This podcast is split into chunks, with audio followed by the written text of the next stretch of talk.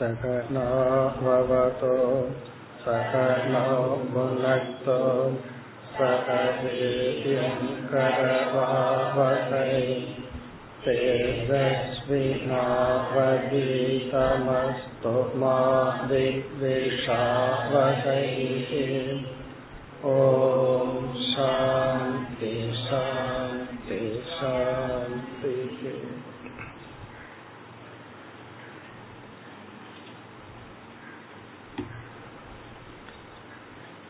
இரண்டாவது ஸ்லோகம். வ்ரதாணி யஜ்ஞாம்சி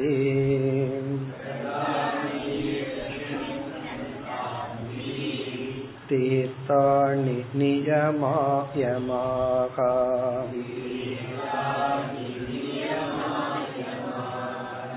யதா வருந்தே சத்சங்கக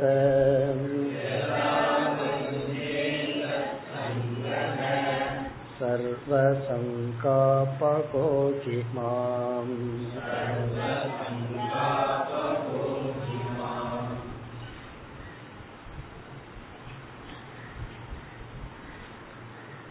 இந்த அத்தியாயத்தில் முதல் பதினைந்து ஸ்லோகங்களில் பக்தி என்ற சாதனையில் மகத்துவம் பேசப்படுகின்றது. சென்ற வகுப்பில் நாம் பார்த்தோம், பக்தி என்ற சொல்லை அல்லது சாதனையை இரண்டு விதத்தில் பார்க்கலாம். ஒன்று, அது ஒரு குறிப்பிட்ட சாதனை, நம்முடைய உணர்வுகளை பகவான் மீது செலுத்தி, குறிப்பாக அன்பை பகவான் மீது செலுத்தி நம் மனப்பக்குவத்தை அடைதல். இதை உபாசனா, பக்தி யோகா என்று சொல்வது.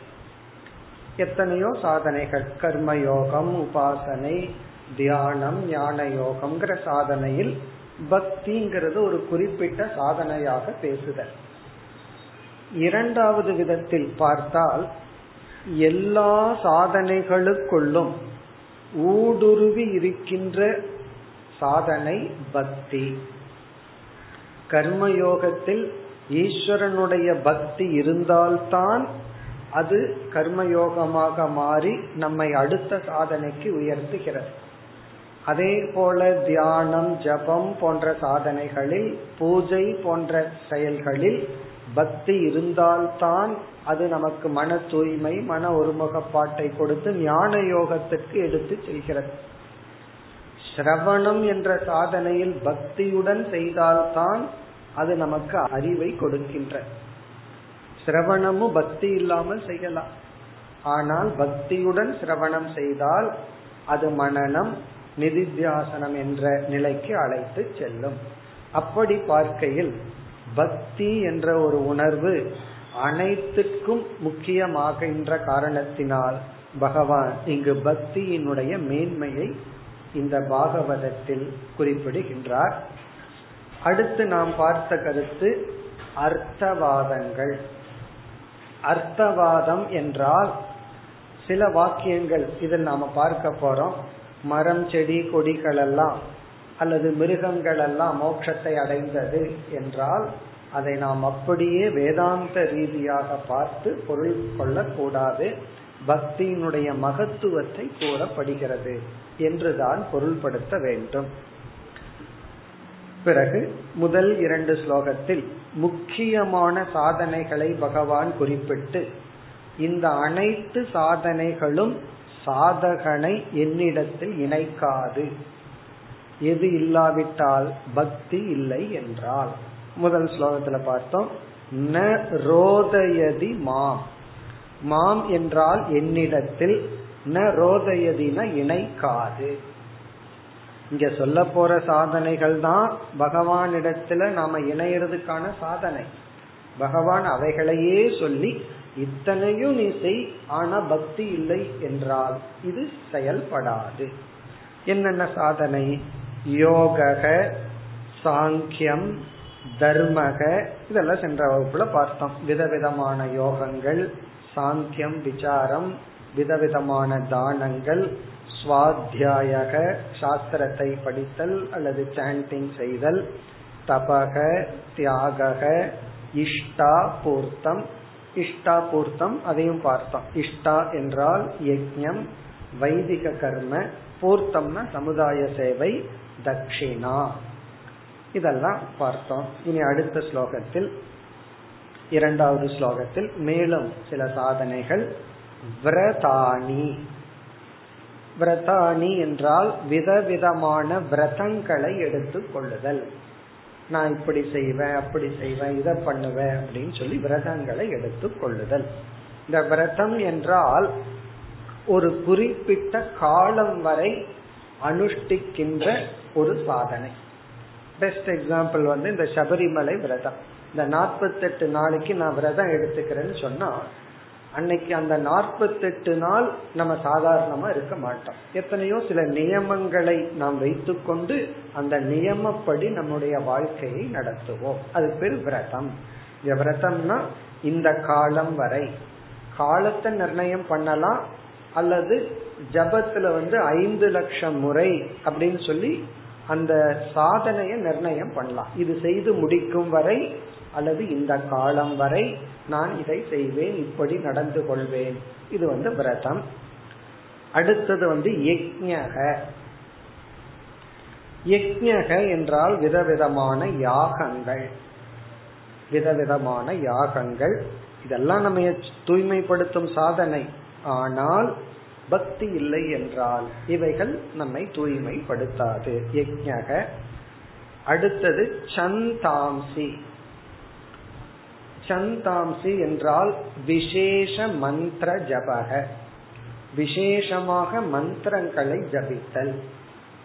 ஏற்கனவே ஒருவர் வந்து ஜபம் பண்ணிட்டு இருப்பார், பிறகு என்ன செய்வார்கள், விசேஷ மந்திரத்தை வாங்கி கொண்டு அதை தனியா ஜபிக்கிறது. அது தனியா ஒரு மந்திர ஓடும், இது தனியா ஒரு மந்திர ஓடும். அப்படி விசேஷமா ஒரு மந்திரத்தை எடுத்துக்கொண்டு ஜபம் செய்தல், அதுதான் சந்தாம்சி. அடுத்தது வந்து தீர்த்தாணி. தீர்த்தாணி என்றால் யாத்ரா, விதவிதமான புண்ணிய ஸ்தலங்களுக்கு யாத்திரை செய்தல், தீர்த்தாணி. அது கோயில்களா இருக்கலாம், ஆசிரமங்களா இருக்கலாம், அந்த மாதிரி ஏதாவது ஒரு நல்ல தூய்மையான இடமா இருக்கலாம், அங்கு வந்து யாத்திரை செய்தல். ஏதோ ஒரு ஃபார்ம்ல, கார்லயோ பஸ்லயோ நடந்தோ கோயில்களுக்கு செல்லுதல், தீர்த்தாணி. அதான் தீர்த்த யாத்ரா அப்படின்னு சொல்லுவாங்க. யாத்ரா அப்படின்னா நம்ம ஒரு இடத்துல இருந்து இனி ஒரு இடத்துக்கு போறோம்.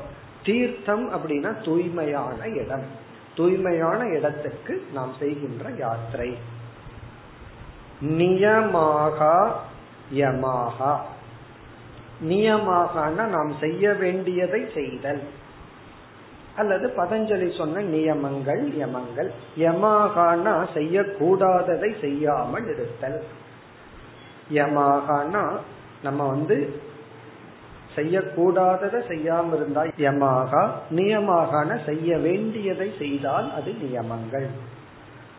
Do's and don'ts னு சொல்றமே, அதான் செய்ய வேண்டியது, செய்யக்கூடாததை செய்யாமல் இருத்தல். இப்படி எல்லாம் செய்தா நம்ம கடவுள்கிட்ட போவோம். ஆனா பகவான் என்ன சொல்றார், இதெல்லாம் பக்தி இல்லாமல் செய்தாலும் நீ என்னிடத்தில் வர மாட்டாய். அதத்தான் சொல்றார், யதாவருந்தே சத் சங்கஹ. இங்க சத் சங்கஹங்கிற சொல்லுக்கு பகவத் சங்கஹ என்று பொருள், பக்தி என்று பொருள். அது அடுத்த ஸ்லோகத்துல தெளிவுபடுத்துகின்றார். இந்த இடத்துல சத் சங்கம் என்றால் மத் சங்கக, பகவானிடம் வைக்கின்ற பக்தி. யதாவருந்தேன எப்படி பக்தியானது என்னிடம் ஒருவனை இணைக்கின்றதோ அப்படி இவைகளெல்லாம் இணைக்காது, பக்தி இல்லாமல் இவைகள் செய்யப்பட்டால். பிறகு சத் சங்கத்தினுடைய மகிமை என்ன, சர்வ சங்க அபகக கி மாம். பகவானிடத்தில் சங்கம் வைத்தால் இந்த பற்றானது மற்ற அனைத்திடத்தில் இருக்கின்ற பற்றை நீக்கிவிடும். சர்வ சங்கன எல்லா மனிதர்கள், எல்லா பொருள்கள், அவைகளிடத்தில் இருக்கின்ற பற்றை சங்க, சர்வ சங்க அபகக அபகக என்றால் நீக்கும், எல்லா சங்கத்தையும் நீக்குகின்ற என் மீது வைக்கின்ற பக்தியானது மோட்சத்துக்கு காரணம், என்னை அடைய காரணம். இவைகளெல்லாம் செய்து என் மீது பக்தி இல்லை என்றால் என்னை அடைய முடியாது. இப்ப நம்ம இந்த இடத்துல என்ன புரிஞ்சுக்கணும், இங்க பக்திங்கிறது ஏதோ ஒரு சாதனையை பகவான் குறிப்பிடவில்லை. கர்மயோகத்தில் ஆரம்பித்து நிதித்தியாசனம் வரை எல்லா சாதனைகளுக்குள்ளும் இருக்க வேண்டிய அந்த ஃபெய்த், ஸ்ரத்தா, பக்தி, அதை பகவான் கூறுகின்றார். இனி வந்து அடுத்த சில ஸ்லோகங்களில் இந்த சைக்காலஜில கேஸ் ஸ்டடி அப்படின்னு சொல்லுவார்கள். கேஸ் ஸ்டடி அப்படின்னு சொன்னா அந்த மாதிரி ஒருத்தருக்கு நடந்திருக்கு, அப்பதான் நம்பிக்கை வரும். டாக்டரே சொல்லுவாங்க, இந்த மாத்திரை சாப்பிட்டா சரியாகுமான்னா டாக்டர் என்ன சொல்லுவார், ஒரு பேஷண்ட பார்த்து இவருக்கு கொடுத்தேன் சரியாயிடுச்சு, அது பேர் கேஸ் ஸ்டடி. கேஸ் ஸ்டடி அப்படின்னு சொன்னா உபமான பிரமாணம். நம்ம சாஸ்திரத்துல சொல்றது உபமான பிரமாணம்னா இவங்களுக்கு இது வேலை செஞ்சிருக்கு, அதனால உனக்கும் வேலை செய்யும். இந்த தோசை சாப்பிட்டா நான் போயிருவா டாக்டர்னா, ஆமா இவருக்கு வேலை செஞ்சிருக்கு, நீயும் சாப்பிட்டா உனக்கும் வேலை செய்யும், அப்படி எல்லாத்துக்கும். இது கேஸ் ஸ்டடி. இங்க என்ன சொல்றாரு பகவான், சில பேர்த்த கொட்டேஷன் கொடுத்து இப்படிப்பட்டவர்கள் எல்லாம் பக்தியினால் நற்கதியை அடைந்தார்கள். பிறகு இனி ஒன்னு நம்ம ஞாபகம் வச்சுக்கணும், சென்ற வகுப்புல பார்த்தோம், பக்தி வந்து கிரம முக்தி சாதனம்னு பார்த்தோம். ஒருவன் வந்து நல்ல பக்தியோடு இருந்தால், அவனுக்கு ஞானம் வரவில்லை என்றால் அவன் கண்டிப்பாக பிரம்மலோகத்திற்கு சென்று, பிரம்மலோகத்திலிருந்து ஸ்லிப்பாயும் வரலாம், மீண்டும் பூலோகத்துக்கு வந்து சாதாரண நிலைக்கு வரலாம். அப்படி வராமல் பக்தியினுடைய மகத்துவத்தினால் அவன் அங்கேயே ஞான வைராக்கியத்தை அடைந்து மோட்சத்தையும் அடைவான். இங்கு சொல்லப்பட்டவர்கள் எல்லாம் கிரம முக்தியை அடைந்தவர்கள் சிலர், ஜீவன் முக்தியை அடைந்தவர்கள் சிலர், அப்படி நாம் புரிந்து கொள்ள வேண்டும். இந்த மரஞ்செடி கொடினெல்லாம் பகவான் சொல்லும் பொழுது அந்த ஜீவர்கள், ஒரு மரம் வந்து கோயில்ல இருந்துச்சுன்னா அதுக்கு ஒரு புண்ணியம் வேணும், அது எது எங்க இருக்குன்னு இருக்கே, அப்படி அப்படி சில புண்ணியத்தை செய்த ஜீவர்கள் அவர்கள் வந்து பக்தியினால் நற்கதியை அடைந்தார்கள். இனி பார்க்கிற ஸ்லோகங்கள், அதாவது மூன்றிலிருந்து ஆறாவது ஸ்லோகம் வரை கேஸ் ஸ்டடி, உபமான பிரமாணம், பக்தியினால் நற்கதி அடைந்தவர்களுடைய பெயர் பட்டியல். பட்டியல்னா ஒரு லிஸ்ட், அவ்வளவுதான். அதனால இந்த ஆறாவது ஸ்லோகம் வரைக்கும் விசாரத்துக்கு ஒண்ணு இல்லை, யாரெல்லாம் அப்படின்னு பகவான் சொல்றார். இப்போ ஆறாவது ஸ்லோகம் வரை பார்ப்போம். சத்சங்கேன ஹிதைதேயாஹம்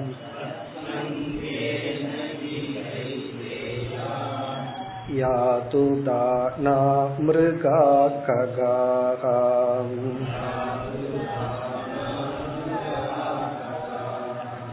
கந்தர்வாப்சரசோ நாகாஹம்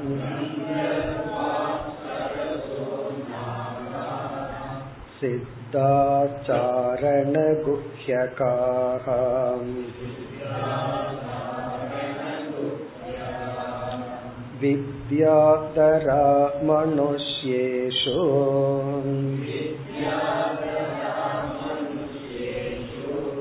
பைஷ்யா சூத்ரா ஸ்திரியோன்த்யஜாஹம்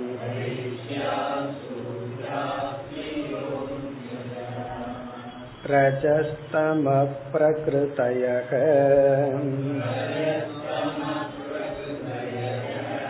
தஸ்மின் தஸ்மின் யுகே நக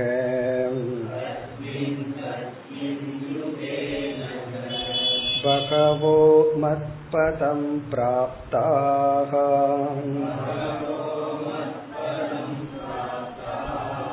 த்வாஸ்ட்ரகாயா தயாதயக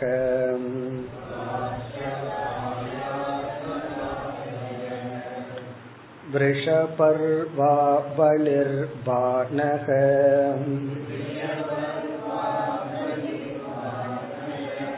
மயச்சாத விபீஷணஹ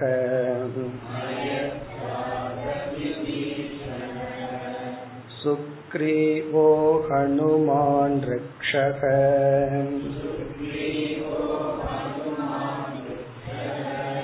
கஜோ கிருத்னோ வணிப்பதஹ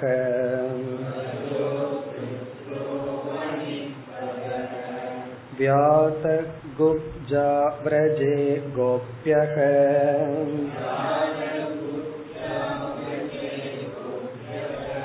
யக்ஞ பத்ன்யஸ்ததா பரே.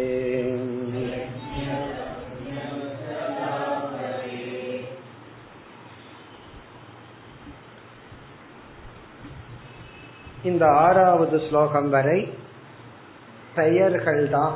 இவர் இவர்களெல்லாம் பக்தியினால் நற்கதியை அடைந்தார்கள். நம்ம என்ன புரிஞ்சுக்கணும், இதுல சிலர் வந்து நல்ல புண்ணியத்தை அடைஞ்சு பிரம்மலோகம் சென்று கிரமமுக்தியை அடைந்திருக்கலாம். சிலர் இந்த பிறவியிலேயே பக்தியினால் ஞான யோகத்திற்கு வந்து மோட்சத்தை அடைந்திருக்கலாம், அல்லது பக்தி அவர்களுக்கு மிக மேலான பலனை கொடுத்திருக்கலாம். அவ்வளவுதான். இனி யாரெல்லாம் சத் சங்கேன, சத் சங்கேன இங்கு பக்தியின் மூலமாக, இங்கு என் மீது வைத்துள்ள சங்கத்தின் மூலமாக, மற்ற பொருள்கள் மீதுள்ள பற்றை எடுத்து என் மீது பற்று வைத்துள்ள காரணத்தினால், இனி எல்லாம் பெயர்கள் தான், அப்படியே வரிசையா யாராருன்னு பார்ப்போம். தைத்தேயாகா, தைத்தேயாகா என்றால் அசுரர்கள், தைத்தேயாகா என்றால் திதிபுத்ராகா அசுராகா. எல்லா அசுரரும் அல்ல, சில அசுரர்கள் புரிந்து கொள்ள வேண்டும். அசுரர்களுக்குள் அசுர குலத்தில் பிறந்திருந்தாலும், ஒரு காலத்துல அசுரத்தன்மையுடன் இருந்திருந்தாலும், எந்த அசுரனுக்கு பக்தி உள்ளதோ அந்த அசுரர்கள். அடுத்தது வந்து யாது தானாகா, யாது தானாகா என்றால் அரக்கர்கள். இங்கேயும் புரிஞ்சுக்கணும், எல்லா அரக்கர்கள் அல்ல, சில அரக்கர்கள், பக்தியுடைய அரக்கர்கள். அதனால நம்ம அரக்கனா பிறந்திருந்தாலும் தப்பில்லைன்னு சொல்ற பகவான். நீ அசுரனா பிறந்து கொஞ்ச நாள் அசுரனா வாழ்ந்திருந்தாலும் தப்பில்லை, பக்தி இருந்தால் போதும். அடுத்தது மிருகாகா, சில மிருகங்கள். பாகவதத்தில எல்லாம் இந்த மானா பிறக்கிறான் ஜடபரதன். அந்த மானா பிறந்த அவன் என்ன பண்றான், எப்ப பார்த்தாலும் அவன் எங்க மேய்ஞ்சிட்டு இருப்பான்னா ஆசிரமத்தை சுத்தியே இருப்பான். காரணம் என்ன, அத போன ஜென்மத்தினுடைய வாசனை. அப்படி மிருகாகா சில மிருகங்கள். ககாகா சில பறவைகள், சில பறவை இனத்தில் இந்த ஜென்மத்தில பறவையாக பிறந்தவர்கள்.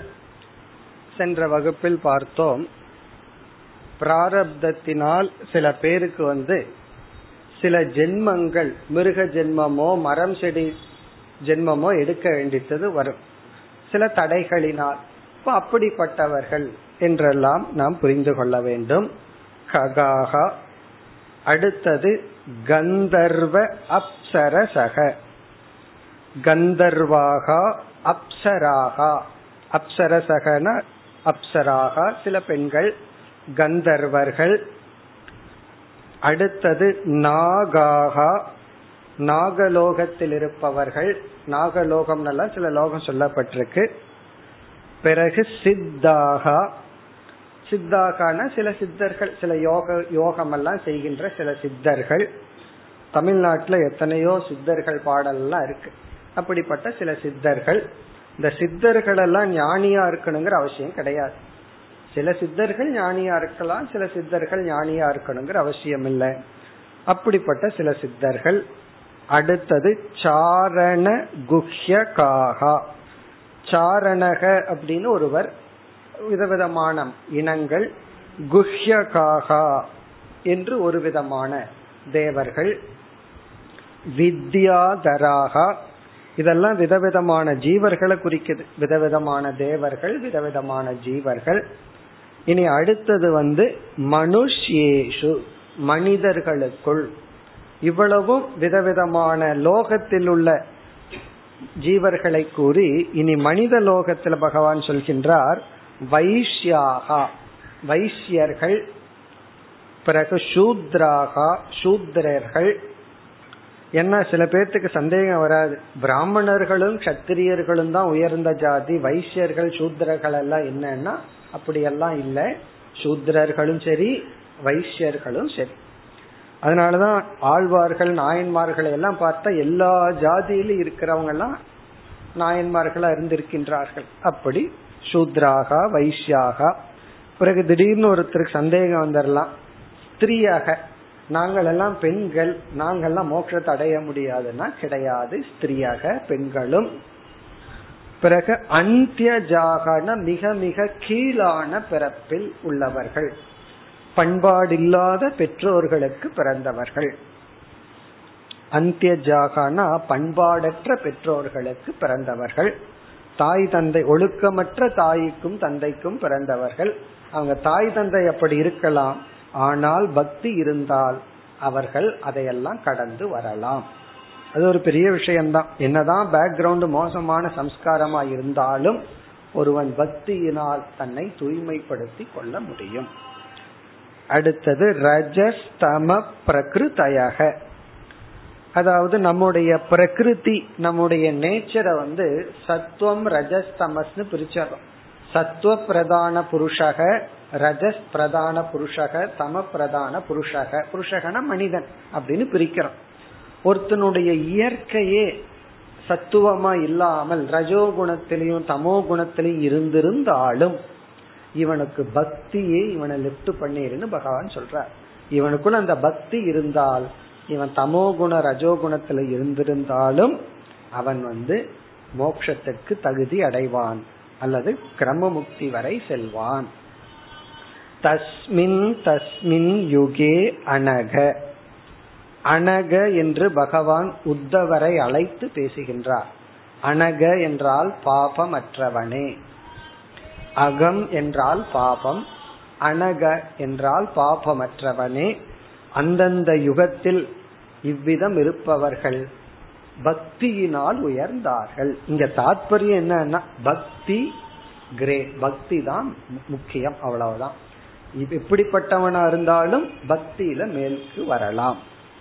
பிறகு பகவக மத்பதம் பிராப்தாக, பகவக பலர், மத்பதம்னா என்னுடைய பதத்தை அடைந்துள்ளார்கள். மத்பதம் பிராப்தாக துவாஷ்டகாய தவாதயக, துவாஷ்டகாய என்றால் விருத்ராசுரன் ஒரு அசுரன், அவனுக்கு பேரு துவாஷ்டகாய. அடுத்தது வந்து துவாஷ்டக அவன் பேரு, காயாதவக அப்படின்னா பிரகலாதன். காயாதவக அப்படிங்கிறது பிரகலாதனை குறிக்கின்றது. கயாது என்பது பிரகலாதனுடைய அம்மா பேர். கயாதுவினுடைய மகன் காயாதவக பிரகலாதன். இவர்களெல்லாம் மத்பதம் பிராப்தாக. இனி அடுத்த ஸ்லோகத்துல மேலும் லிஸ்ட் பட்டியல் தொடர்கின்றது. விருஷபர்வா, விருஷபர்வா என்றால் அசுரர்களினுடைய ராஜா, அசுரர்களினுடைய ராஜா விருஷபர்வா. பலிஹி, பலி என்ற ஒரு அசுரன். பானக, பானாசுரன், இவனும் ஒரு அசுரன் தான். மயக, மயகங்கிறது ஒரு அசுரன் தான். அதாவது அசுரர்கள் வீடு கட்டினா அவருக்கு ஒரு ஆர்கிடெக்ட் வேணுமல்ல, அவன்தான் மயக. அத மேலும் விபீஷணக, விபீஷணன் நமக்கு தெரியும், ராமாயணத்துல வந்துள்ள விபீஷணக. சுக்ரீவக, சுக்ரீவன் நமக்கு தெரியும். ஹனுமான் நம்ம ஆஞ்சநேயர், அஹனுமான். ரிக்ஷக, ரிக்ஷக என்பவர் ஜாம்பவான், அதுவும் நமக்கு தெரியும், ராமாயணத்துல வருகின்ற ஜாம்பவான். கஜக, கஜேந்திரன், கஜக. கிருத்ரக, கிருத்ரக என்றால் ஜடாயு, கிருத்ரக ஜடாயு. வணிக்பதக, வணிக்பதகனா துலாதரகன் ஒருவன். வணிக்பதக வியாதக, வியாதக மகாபாரதத்துல வருகின்ற ஒரு கதை. அதாவது வந்து கசாப்பு கடை வச்சிருப்பார் ஒருவர், அவர் ஒரு பெரிய ஞானியா இருப்பார்னு சொல்லி சொல்லப்பட்டுள்ளது. வியாதக குப்ஜா, மகாபாரதத்திலையும் ஒரு கூனிய போல ஒரு கேரக்டர் இருக்கு குப்ஜா, அவளும். அடுத்தது வந்து பிரஜே, பிரஜே என்றால் இது இடத்தை குறிக்கின்றது, பிருந்தாவனம். பிரஜே பிரஜ தேசத்தில் இருக்கின்ற கோபியக, கோபியர்கள்.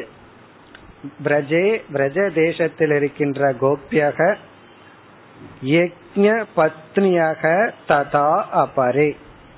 யக்ஞ பத்னியக என்றால் யாகம் செய்கின்ற, தர்ம வழியை போதிக்கின்ற ரிஷிகளினுடைய மனைவிகள், ரிஷிகளினுடைய மனைவிகள் யக்ஞ பத்னியாக ததா அவ்விதம் அபரே, மேலும் சிலர். இது ஒரு எக்ஸாம்பிளா பகவான் சொன்னார். இப்படிப்பட்டவர்கள் எல்லாம் நற்கதியை அடைந்துள்ளார்கள். இனி ஏழாவது ஸ்லோகம். தேநாதீத ஸ்ருதிகணாஹ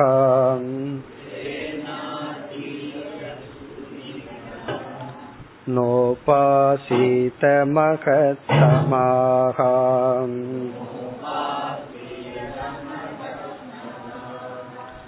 அவ்ரதா தப்த தபசக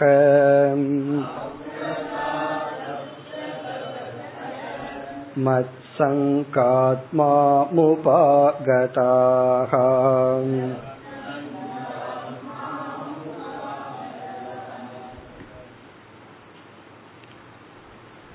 இந்த ஸ்லோகத்தில் பகவான் தெளிவுபடுத்துகின்றார். அங்க சத் சங்கம்ங்கிறத இங்க மத் சங்கம்னு தெளிவுபடுத்துகின்றார். சத் சுரூபமான ஈஸ்வரனான என்னிடத்தில் சங்கம் வைத்த இவர்களெல்லாம் நற்கதியை அடைந்துள்ளார்கள். பிறகு அவர்களை வர்ணிக்கின்றார். இதுவரை ஒரு கேஸ் ஸ்டடி சொன்னாரே பகவான், யாரெல்லாம் அவர்களை வர்ணிக்கின்றார். தே இதுவரை கூறிய, அதாவது பக்தியை உடைய இதுவரை கூறியவர்கள். ந அதீத ஸ்ருதி கணாகா, ந அதீத ஸ்ருதி கணாகனா விதவிதமான சாஸ்திரங்கள் படிக்கவில்லை. ஸ்ருதி கணாகனா விதவிதமான சாஸ்திரங்கள். ந அதீதம்னா அவர்கள் அதெல்லாம் படிக்கல. இந்த இன்னசென்ஸுக்கே ஒரு சக்தி இருக்கு. இதெல்லாம் படிக்காம இருந்தாவே அதுக்கு ஒரு சக்தி இருக்கு. அதனாலதான் நான் இத்தனை நாளா படிக்கலன்னு சொல்லக்கூடாது, அதனால இனிமேல் படிக்க மாட்டேன்னு சொல்லக்கூடாது. அதாவது இது தெரியுதோ இல்லையோ அது வேற விஷயம், அந்த பக்தி தான் நமக்கு வேண்டும். அதாவது இது தெரிஞ்சும் பக்தி வரலைன்னா தெரியாம இருந்தா எப்படி வந்துடும் அப்படின்னா அதீத ஸ்ருதி கணாகா. அடுத்தது ந உபாசீத மகத்தமாக, அதாவது பெரிய பெரிய தியானங்கள் எல்லாம் இவர்கள் செய்யவில்லை. ந உபாசீதனா எந்த விதமான தியானமோ அல்லது தவங்களோ, இங்க குறிப்பா தியானம், ஒரே இடத்துல அமர்ந்து கண்ண மூடி மகத்தமாக பெரிய பெரிய உபாசனைகளை எல்லாம் இவர்கள் செய்யவில்லை. பிறகு அவ்ரத அதப்த தபசக, அவ்ரதம் என்றால் எந்த விதமான விரதங்களையும் இவர்கள் அனுஷ்டிக்கவில்லை. சில பேர் வந்து வாரத்துல இருக்கிறது ஏழு நாள், ஆனா எட்டு விதமான விரதம் இருப்பார்கள். இனி ஒரு நாள் எங்க வருமோ தெரியல. அப்படி விதவிதமான விரதங்கள் இருத்தல், அப்படிப்பட்ட விரதங்கள் எல்லாம் இவர்கள் இருக்கவில்லை. அதப்த தபசக விதவிதமான தவங்களையும் இவர்கள் செய்யவில்லை. ரொம்ப பேர்த்துக்கு வேதாந்த சாஸ்திரத்துக்குள்ள வந்த உடனே நான் தவமே பண்றதில்ல, ஒரு சாதனையும் பண்றதில்ல, பிறகு எப்படி சீக்கிரமா பகவானிடம் செல்லுதல் அல்லது சித்த சுத்தி வரும்னு ஒரு சந்தேகம். இங்க பகவான் சொல்றாரு அதெல்லாம் வேண்டாம். பெரிய விரதமும் கிடையாது, தவமும் கிடையாது. இருந்தாலும் மத் சங்காத், அதுதான் இங்க முக்கியம். மத் சங்காத் என் மீது உள்ள சங்கத்தினால். ஒன்னு மட்டும் பகவான் சொல்ற, உன்னுடைய உணர்வு, உன்னுடைய பக்தி, எமோஷன், அதை என்னிடத்தில் செலுத்தி விடு. மத் சங்காத் மாம் உபாகதாகா, என்னை அடைந்துள்ளார்கள், என் மீதுள்ள சங்கத்தினாலேயே என்னை அடைந்துள்ளார்கள். மத் சங்காத் மாம் உபாகதாகா, அதாவது எதில் நமக்கு பற்று இருக்கோ அதை நம்ம அடையறோம். இந்த உலகத்துல வந்து யார் மீது பற்று இருந்தா அவர்களை நம்ம அடையறோம், பகவான் மீது பற்று இருந்தால் பகவானை நாம் அடைகின்றோம். இப்ப பகவான் அடையறோம்னா என்ன அர்த்தம்? பகவத் ஞானத்தை அடைகின்றோம். பகவானை பற்றிய அறிவை அடைய அடைய நம்ம பகவானை அடைவதற்கு சமம். இனி அடுத்த ஸ்லோகத்தில் கேவலேன கி பாவேன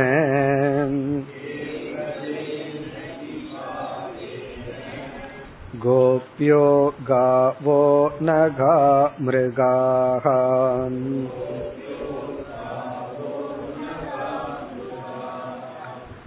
ஏன்யே மூடதியோ நாகாஹ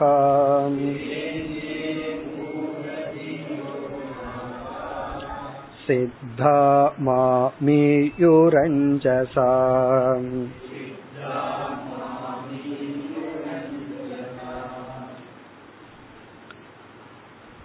மீண்டும் பகவான் பக்தியினுடைய மகத்துவத்தை தெளிவுபடுத்துகின்றார். கேவலேனகி பாவேன, இங்க பாவம் என்றால் பகவான் மீது செலுத்தப்படுகின்ற அன்பு, பக்தி. பாவம் என்றால் உணர்வு, பக்தி, இறைவன் மீது செலுத்தப்படுகின்ற அந்த அன்பு. கேவலேன என்றால் அந்த அன்பினால் மட்டும், பகவான் மீது செலுத்தப்படுகின்ற அன்பினால் மட்டும். அந்த அன்பேதான், அந்த அன்பு ஒன்றுதான். பவர் ஆஃப் லவ், அந்த அன்புக்கு அவ்வளவு சக்தி இருக்கு. அந்த அன்பினால் மட்டும் இவர்களெல்லாம் என்னை அடைந்தார்கள். யாரெல்லாம்?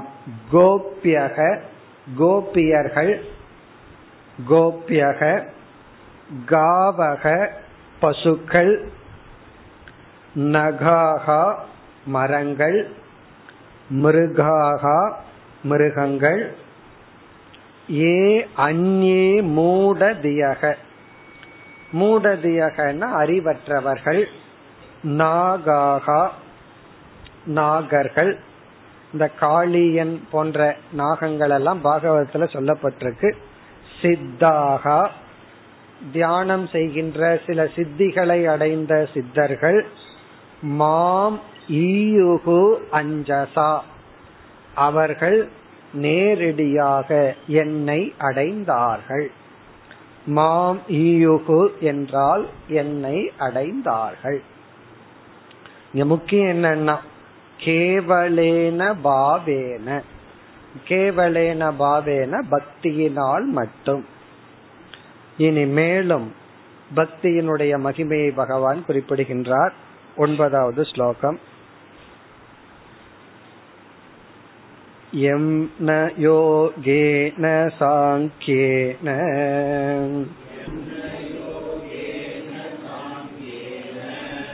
தான வ்ரத தபோத்வரைஹி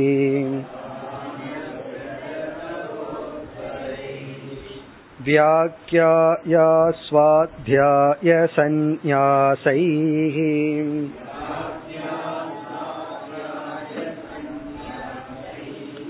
ப்ராப்னுயாத் யத்னவானபி.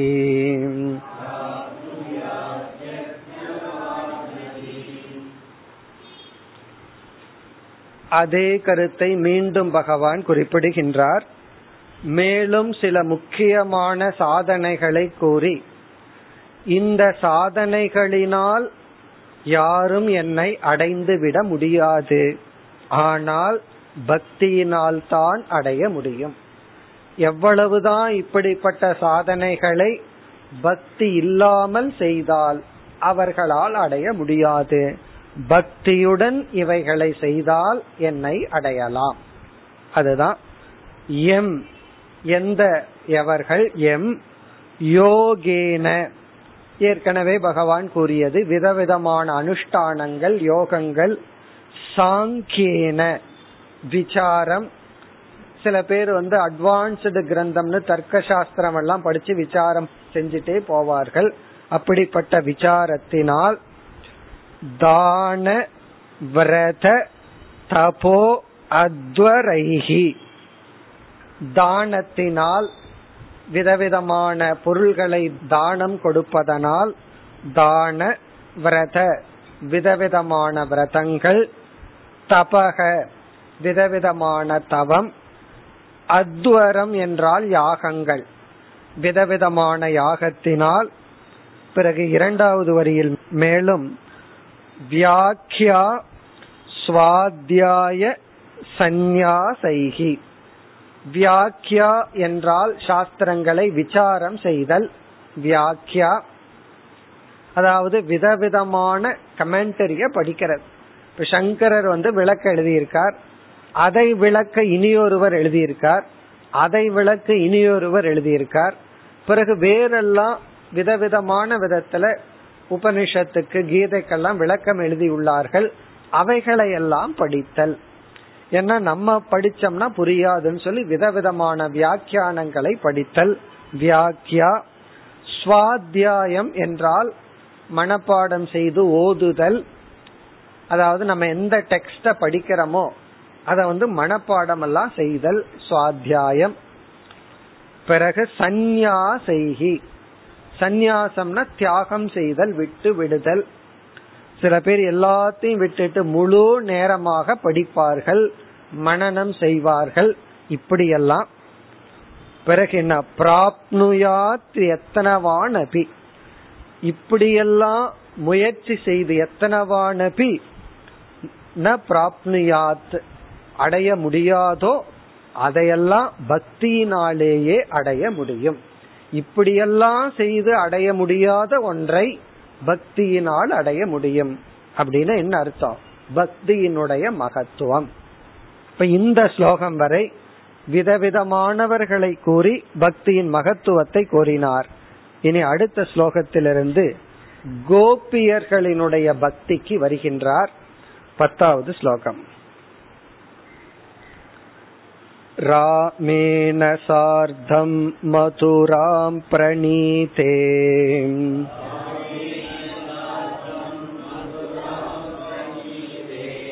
ஸ்வாபல்கினா மயனுரக்த சித்தாஹாம்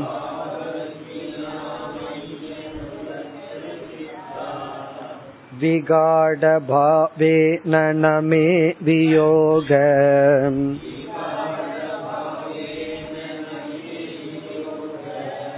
தீவ்ராதயோன்யம் ததர்ஷு சுகாய.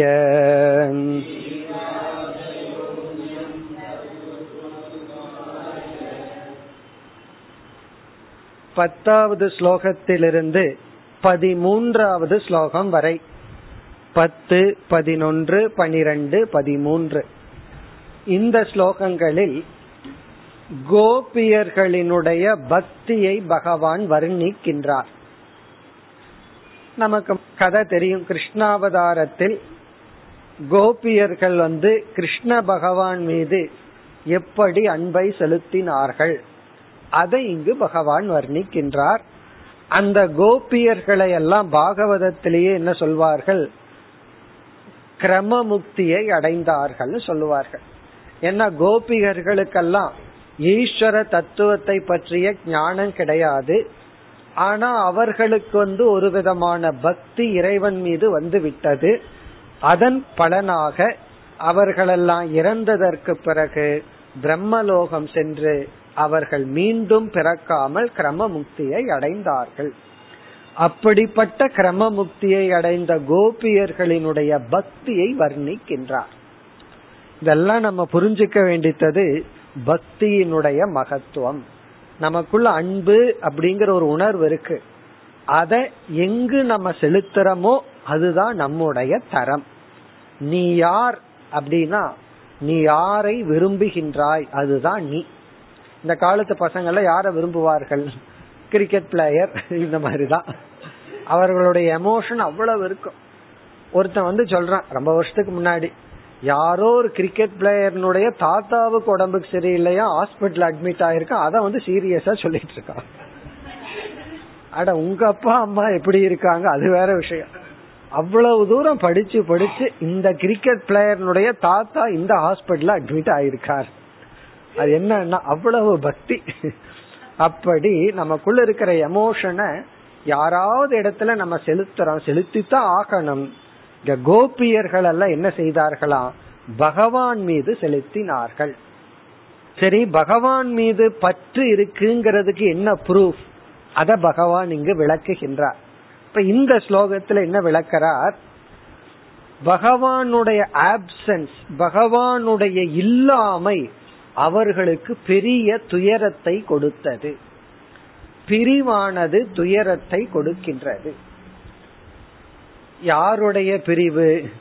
யார் மீது நம்ம அன்பு செலுத்துகின்றோமோ அவர்களுடைய பிரிவு துயரத்தை கொடுக்கும். சிலருடைய பிரிவு சந்தோஷத்தை கொடுக்கிறதுனா என்ன அர்த்தம்? நமக்கு தெரியும் அவர்கள் மீது நமக்கு எப்படிப்பட்ட பாவம் இருக்கு, உணர்வு இருக்கு அப்படின்னு தெரியும். சில பேர் வீட்டை விட்டு போனா இங்க கொண்டாட்டம் நடக்கும், அல்லது இவர்கள் வீட்டை விட்டு போனா சந்தோஷமா இருக்கும், அது ஒரு பாவம். ஆனா இங்கு வந்து பிரிவு. அடுத்த ஸ்லோகத்தில் என்ன சொல்ல போறார், அந்த பிரசன்ஸ், பகவானுடைய பிரசன்ஸ்ல எப்படி காலமே மறந்து போச்சுன்னு சொல்ல போறார். இங்கு வந்து பகவானுடைய ஆப்சன்ஸ், பகவான் பிரிஞ்சு போகும் பொழுது எவ்வளவு துயரப்பட்டார்கள். இதுல இருந்து என்ன தெரியுது, பக்தனும் வந்து துயரத்திலிருந்து மீள முடியாது, இந்த துயரம்தான் தவம் என்று பகவான் அவர்களுடைய பக்தியை மெச்சுகின்றார், அல்லது அவர்களுடைய பக்தியினுடைய மேன்மையை குறிப்பிடுகின்றார்.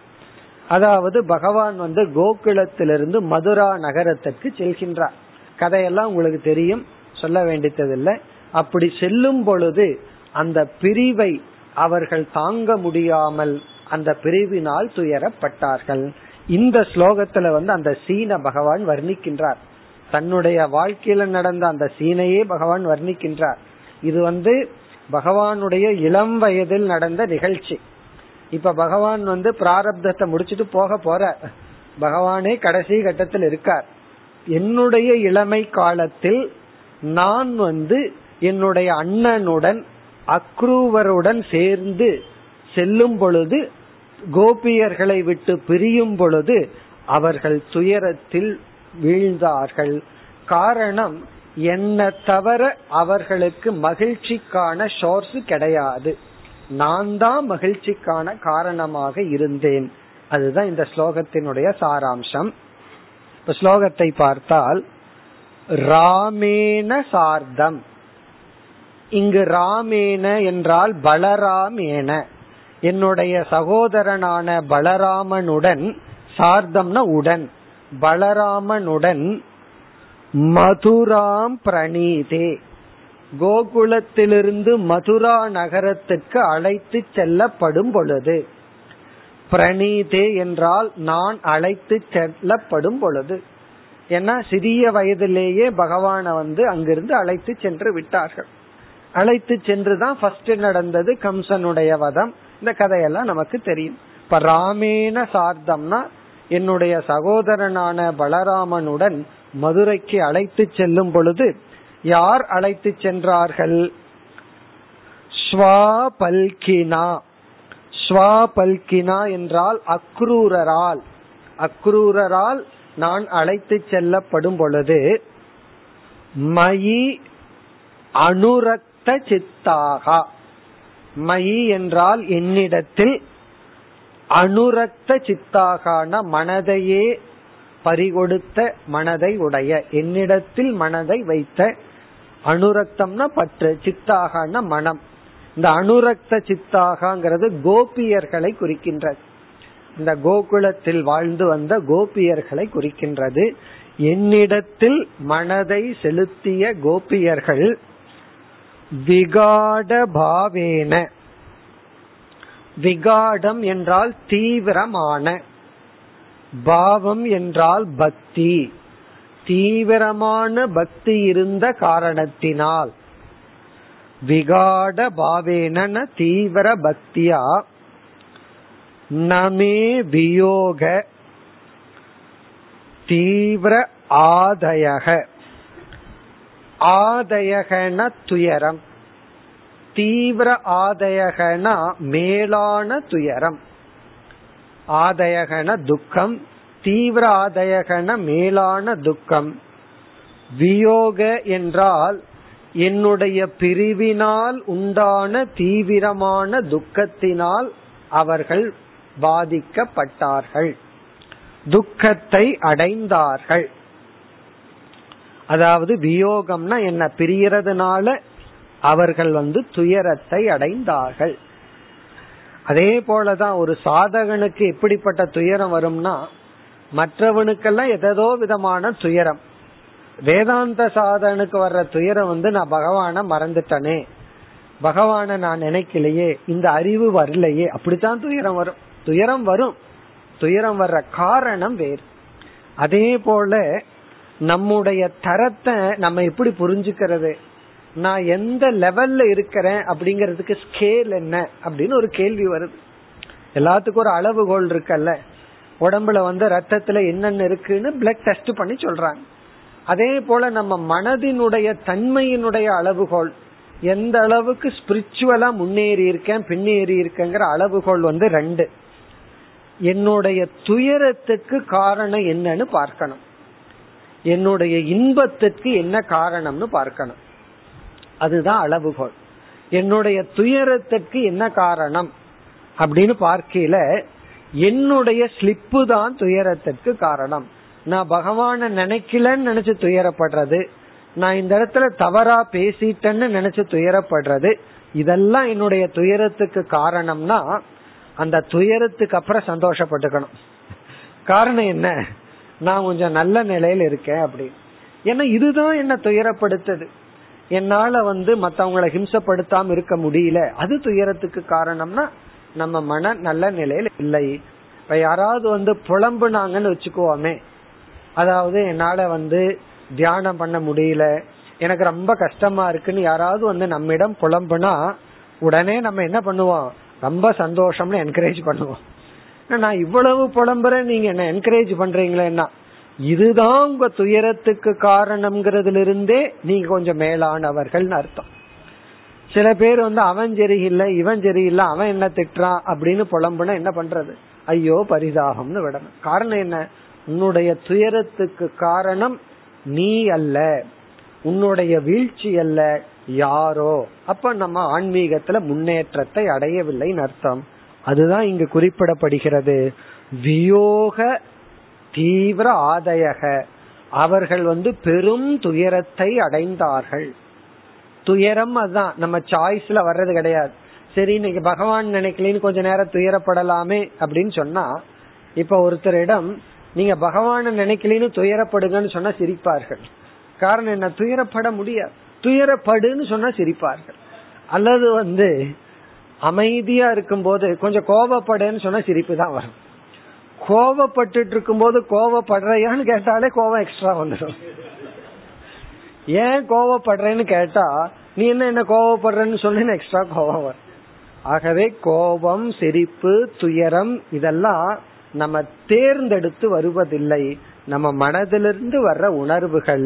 இங்க பகவான் என்ன சொல்றார், இவர்கள் துயரத்தை அடைந்தார்கள். என்ன துயரம், வியோக மே வியோகம், என்ன பெரிய துயரத்தை அடைந்தார்கள்.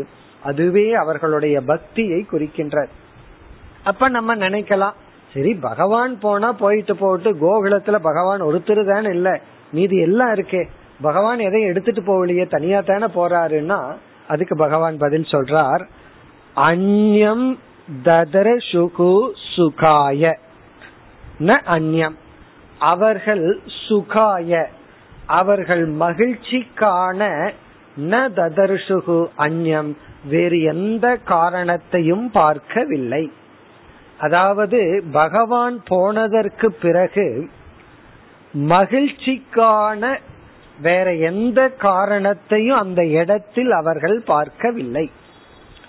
கோகுலத்துல வந்து பகவான் இருந்தா அது கோகுலம், பகவான் இல்லை என்றால் அது நரகம். சீதை சொன்னது போல நீ அயோத்தியால இரு, உனக்கு எல்லா வசதியும் இருக்குன்னு ராமர் சொல்லும் பொழுது சீதை என்ன சொன்னால், ராமர் இருக்கிற இடம்தான் அயோத்தின்னு சொன்னார். உங்களுடைய பிரசன்ஸ் தான் எனக்கு வேணுமே தவிர இந்த மாளிகை எனக்கு வேண்டாம், இந்த பணி பெண்கள் எனக்கு வேண்டாம், இந்த ஆடை ஆபரணங்கள் இது எதுவுமே எனக்கு சந்தோஷத்தை கொடுக்கல. பிறகு எது கொடுத்துதான் சீதைக்கு? ராமருடைய பிரசன்ஸ். இதுதான் அன்புன்னு அர்த்தம். அன்புக்கு இதுதான் லட்சணம். நம்மளுடைய பிரசன்ஸ் தான் அன்பை கொடுக்கணும், நம்மளுடைய ஆப்ஜெக்ட் அன்பை கொடுக்க கூடாது. ஆனா சில பேர் நீங்க வேண்டாம், சம்பாரிச்சுட்டு வந்து காசை குடிச்சிட்டு ஆள் போங்க, அப்படித்தான் ரொம்ப பேர். நீங்க எதுக்குன்னா இவர மிஷன் அவ்வளவுதான், நீங்க ஒரு இயந்திரம், சம்பாரிச்சுட்டு வந்துட்டு அப்படிப்பட்டவங்க கிட்ட போய் இந்த டைலாக் பேசக்கூடாது. நானே ராமன் போல நான் இருக்கிற உனக்கு என்ன வேணும்னாலாம் கேட்க கூடாது. நீங்க இல்லாம இருக்கிறது தான் சில பேர்த்துக்கு தேவைப்படும். அவங்களுக்கு நம்ம பிளஸ் பண்ணணும்னா என்ன பண்ணணும்? அவங்கள்ட்ட ஓடி போயிடணும், அவ்வளவுதான். அவங்களுக்கு நம்மளுடைய ஆப்சன்ஸ கொடுத்து சந்தோஷத்தை படுத்தணும். இங்கே பகவானுடைய ஆப்சன்ஸ், பகவானுடைய இல்லாமை அவர்களுக்கு துயரத்தை கொடுத்தது. இதுல வந்து அவர்களுக்கு என்ன தவிர வேறு இன்பத்திற்கான காரணம் இல்லைங்கிறதே ஒரு அதிகாரித்துவத்தை காட்டுது. அவர்களுக்கு இன்பத்திற்கான சோர்ஸே பகவான். அதே போல வந்து ஈஸ்வரன் அல்லது குரு பக்தி அப்படின்னா என்ன? நமக்கு தேவை வந்து அவர்களிடத்தில் இருக்கிற அவாந்தர பலன் அல்ல, அவர்கள் அந்த ஞானம், அவர்களுடைய பிரசன்ஸ். இனி அடுத்த ஸ்லோகத்துல பகவான் அழகா வர்ணிக்கின்றார். பகவானோட இருக்கும் பொழுது கோபியர்களுக்கு வந்து ஒரு யுகம் வந்து க்ஷணத்தை போல போச்சான். ஒரு யுகமே க்ஷணமானதான். பகவானுடைய ஆப்சன்ஸ்ல ஒரு க்ஷணம் யுகமானது. அதான் அடுத்த ஸ்லோகத்தினுடைய சாராம்சம். அடுத்த வகுப்பில் பார்ப்போம். ஓம் பூர்ணமத பூர்ணமிதம் பூர்ணாத் பூர்ணமுதச்யதே பூர்ணஸ்ய பூர்ணமாதாய பூர்ணமேவாவசிஷ்யதே.